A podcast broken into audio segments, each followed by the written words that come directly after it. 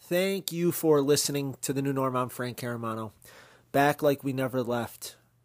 We have officially moved past the embarrassment that was Sunday in the Meadowlands. New test. A lot harder test, especially offensively here.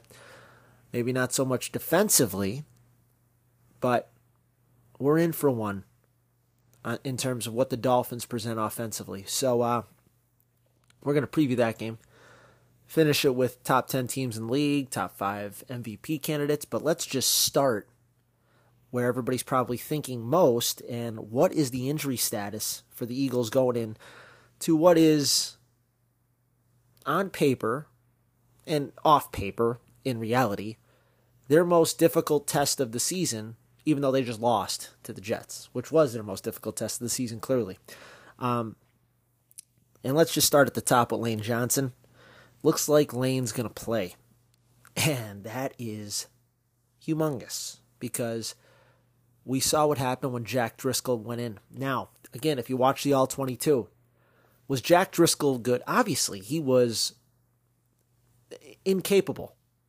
To be fair, I mean, that's just what it was. He, he was incapable to play did anybody else on the offense like go to the interception play? It was funny. I watched that. Sua Opeta just gets bull rushed, like literally put on his ass. So this whole Sua Opeta movement, he's good. Cam Jurgens is so much better than him. It's not funny. But again, we drafted a guy in the third round who can't play right guard or right tackle for the Eagles. Clearly, makes you wonder about the pick. Landon Dickerson didn't play well. Kelce played good, I thought. Mailata didn't play well. The Jets' defensive line beat the living piss out of the Eagles' offense line.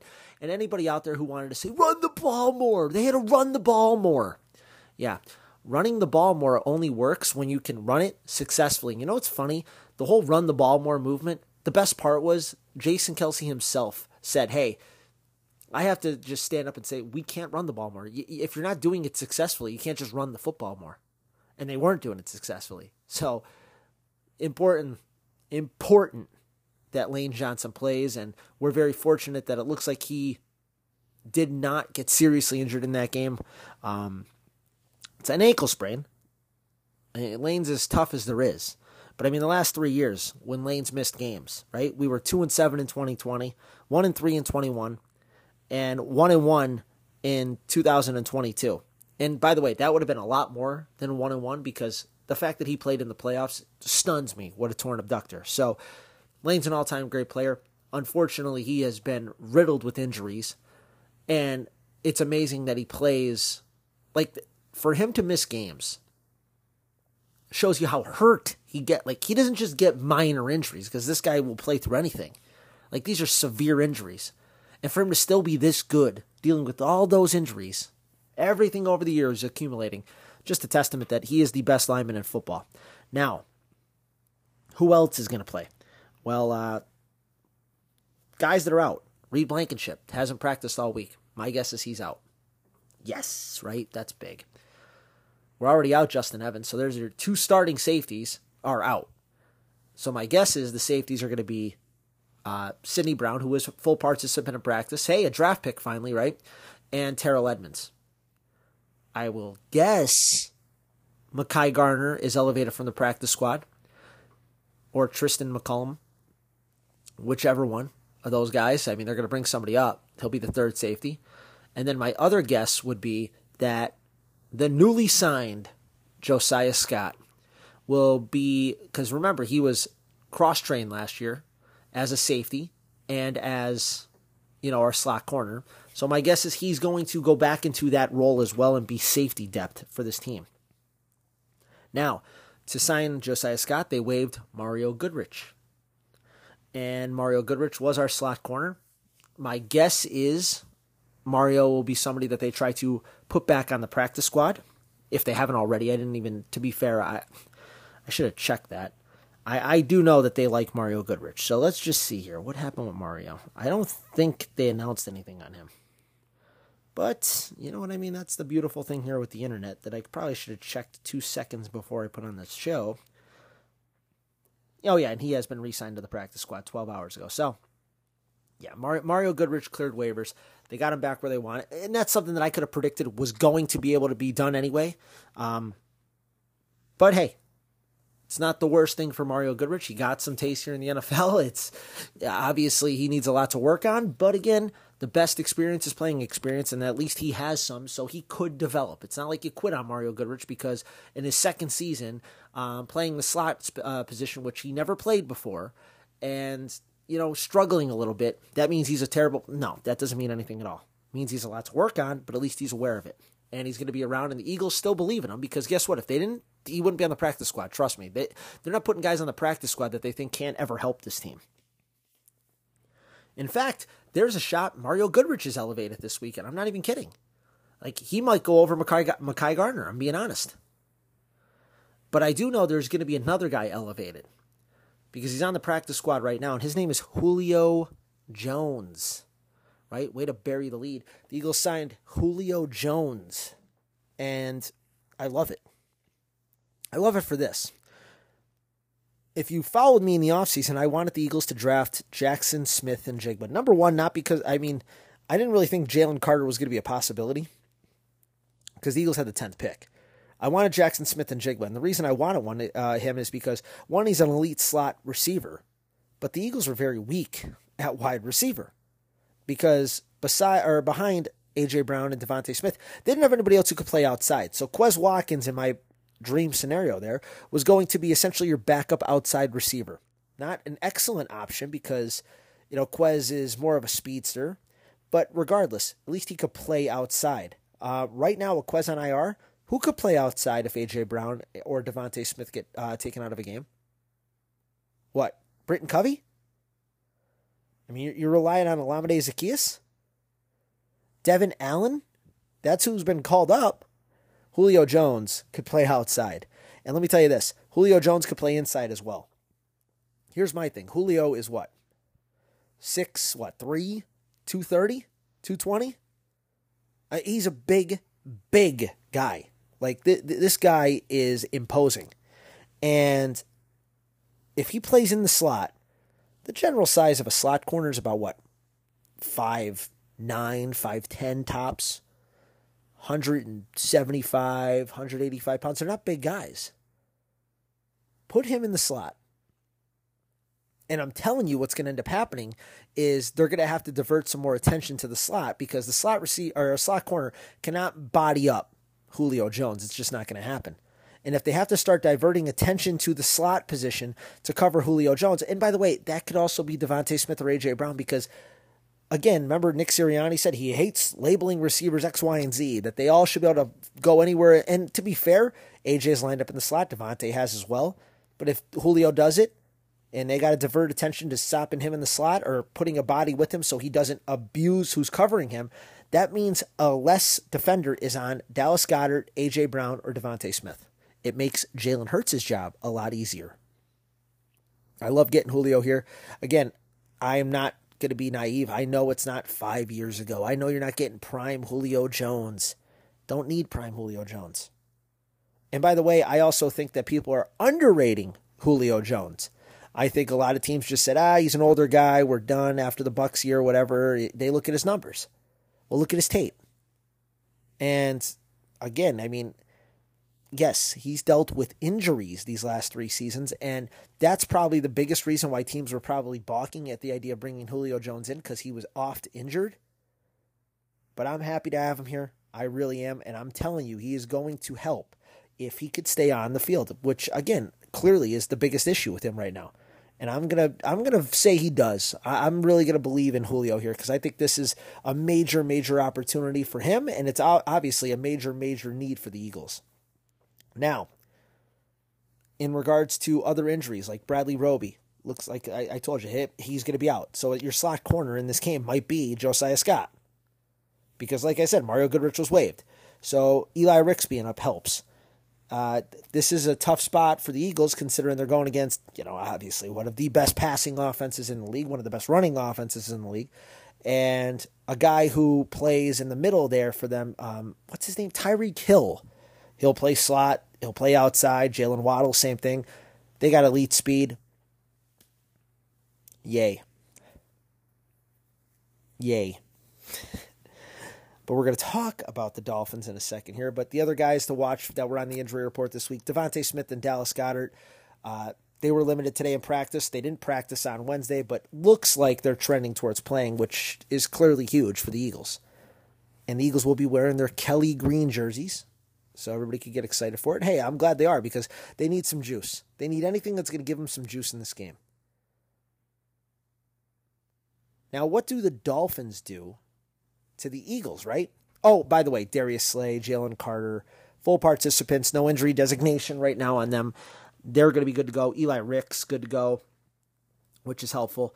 Um, but I want to talk now about the game itself because the Dolphins are the number one scoring offense in the NFL. And I knew two years ago when we played them in the preseason, or yeah, was it last season? I'm sorry, in the preseason.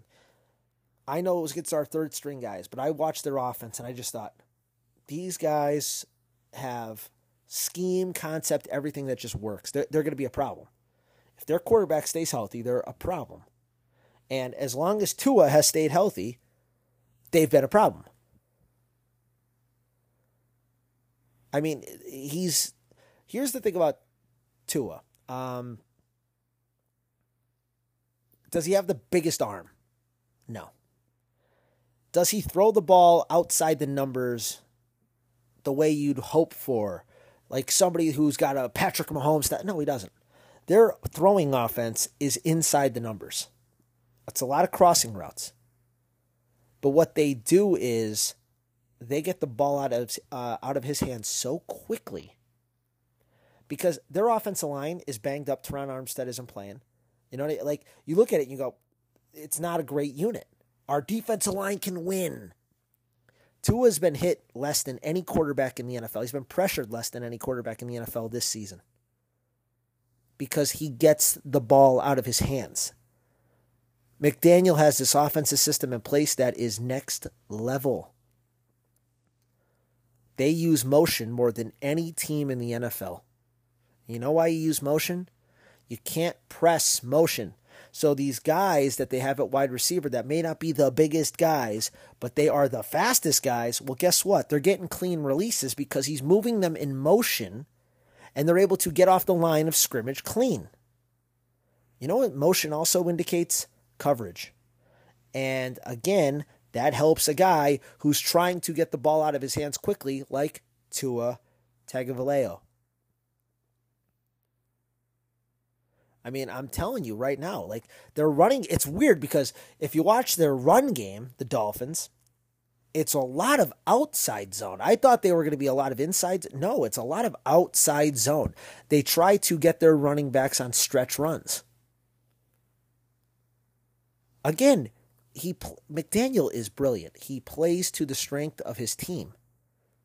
He doesn't believe his offensive line is able to just consistently beat somebody's defense line. And that, again, it's the NFL. That's going to be what it is a lot of times. Like, you can't be strong in every area. But he knows how to scheme around his team's weaknesses perfectly.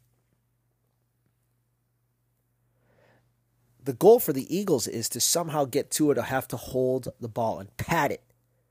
Because if you make him have to go to read two, three, four, not that he's not a capable quarterback, because he is, but the thing is, their offense isn't designed that way. That's where you can get them uncomfortable. The Bills did it. The Bills did it to a T when they beat them up a couple weeks ago. But I mean, that was more of an anomaly because the Dolphins are they're an exceptional team. I knew it last year they were going to be really good. This coach is he he really is. He's brilliant. He in my opinion is maybe the best offensive coach in the league.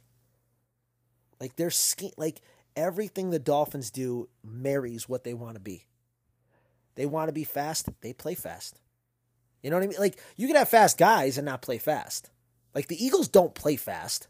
And by fast, I mean I'm not saying run to the line of scrimmage or run a play with 30 seconds on the play clock. No, I'm talking play fast. Like each play, you were coaching to and scheming to the speed of the players you have on the field. That's what they do. Motion. Outside zones for their running backs who are speedsters. Raheem Mostert. We're, we're fortunate in regards to De'Von Achane's not playing. Because that guy is the ultimate speedster from Texas A&M, their rookie, who was like shattering the yards per uh, carry record right now. The one thing that could hurt Miami in this game, and I'm being honest, this is a major thing. It's probably not been talked about a lot. I don't know what the temperature is going to get down to in Philadelphia. But remember, they're in Miami. It's 80 degrees and sunny and, and it's perfect weather. Coming here and trying to play fast in 40 degrees is a little different. I mean, I don't think it's going to get that cold. So I don't think it's going to be that much of an issue. But it's something to monitor. And the weather, too. I mean, I, don't think it's going to rain, but I think it could be very windy, which, again, I think hurts the Eagles, to be honest, just as much as it would hurt, potentially hurt Miami. Now, Miami is beat up on defense. I don't know what Xavier Howard's status is going to be if he doesn't play. But hey, we just played the Jets without their three best corners, and it didn't matter. Miami has a good defensive line. They're quick at linebacker. I mean, they're a very good team. They have a brilliant defensive coordinator, Vic Fangio. If you don't think this is going to be a test, you're a fool. Now, I think everything you say here, it goes, well, Miami's going to beat the Eagles. I don't think that's going to happen. I think the Eagles are going to win the game. I, I really sincerely think the Eagles are going to win this game. And I, th- this isn't me saying this because I think the Dolphins are overrated or I, I think the Dolphins are as advertised. I just think that this is one of those moments where you have to stand up and respond. If you want to be a Super Bowl team, you stand up and respond. And I think the Eagles are a team that is built on standing up and responding. And I think the quarterback, uh, specifically Jalen Hurts, like I said, watch the All 22. Jalen Hurts did not play the worst game of his career. I love how people are labeling that from the thing. Was he number one on my list for why we lost? Of course, because he melted in the biggest moments of the game, sure. But I mean, to say he played his worst game is foolish. He was excellent for about 50 minutes of it excellent.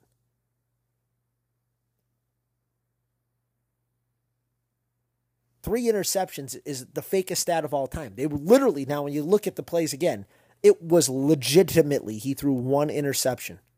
Yeah, it concerns me that the Jets knew exactly where he was going to throw the ball. They gave him a look and fooled him. Yeah, obviously, it's very concerning.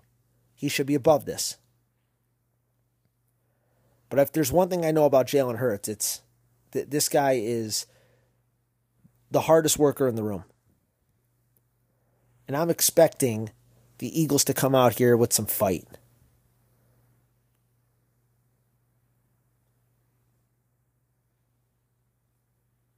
Now, before we get out of here, let's go over the top 10 teams I have currently in the NFL. Yeah. I mean, uh, again, I could keep talking about what this is, but in regards to the Eagles, and I, I don't even want to talk about the last game. AJ's playing out of his mind, obviously, as a wide receiver right now. I just, I'm telling you, I, I think the Dolphins' defense is not the strongest unit. It's not the Jets.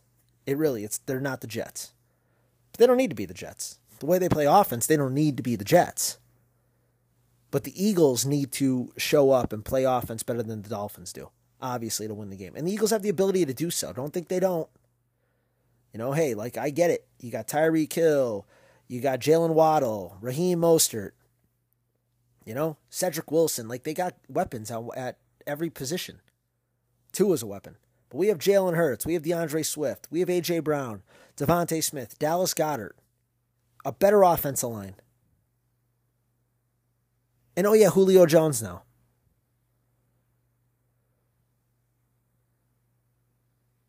Now, top 10 teams in the league. 10th this week, I still went with Seattle, and I know people are a little sour on Seattle, and I know Geno Smith is starting to get questioned up there, but I can't really criticize a team for losing to Cincinnati and Cincinnati, who's probably going to be eventually on this top 10 as well. But I mean, they had to go to New York, they had to buy, then they go to Cincinnati, so it's like been two long plane trips there in three weeks. It almost seemed like it was a schedule loss. Ninth, I went with the Baltimore Ravens. Like, uh, could easily be potentially 6 and 0. You know, they gave one away to the Colts. They gave one away to the Steelers. They went to London last week and they beat the Titans. And hey, they're four and two. Eighth, I went with the Dallas Cowboys. Big response from the Cowboys Monday night. You know, they they Chargers. that's a a team that should be a lot better than what they end up being is the Chargers. You know, it's it, their coach is on the ultimate hot seat. But Dallas, hey, that was a on the road primetime game after just getting stuffed in prime time. Hats off. Good for them. And again, people are like, "Oh, you I you don't want it to be easy. Easy doesn't breed champions." I mean, the Dallas Cowboys being a threat to the Eagles is a good thing. You want to be constantly pushing to be better. That's how you win in the NFL. Seventh, I went with the Buffalo Bills, who easily could have lost to the Giants on Sunday night. Should have probably lost. I mean, the freaking Giants gave points away at the end of the first half by, you know, leaving the ball at the one yard line with no timeouts. Had a chance to win it from the one yard line at the end of the game and didn't get it done. Sixth, I went with the team that's playing here on Thursday night, the Jacksonville Jaguars. They're playing really good now. And Travis Etienne is playing at another level. Just imagine if Calvin Ridley gets uh, woken up. Fifth, I went with the Kansas City Chiefs. And the reason I have the Chiefs uh, at five and not higher is because, just like the Eagles, they're flirting with losses every week. You know, they didn't play good against Denver at all. And like the Eagles were flirting with losses. Eventually, one gets you. It's like uh, it seems like eventually something's going to get this team. Fourth, I went with the Philadelphia Eagles. It's it's a terrible loss. Four is being generous. It really is. But again, I still believe in the talent on the team. I really do.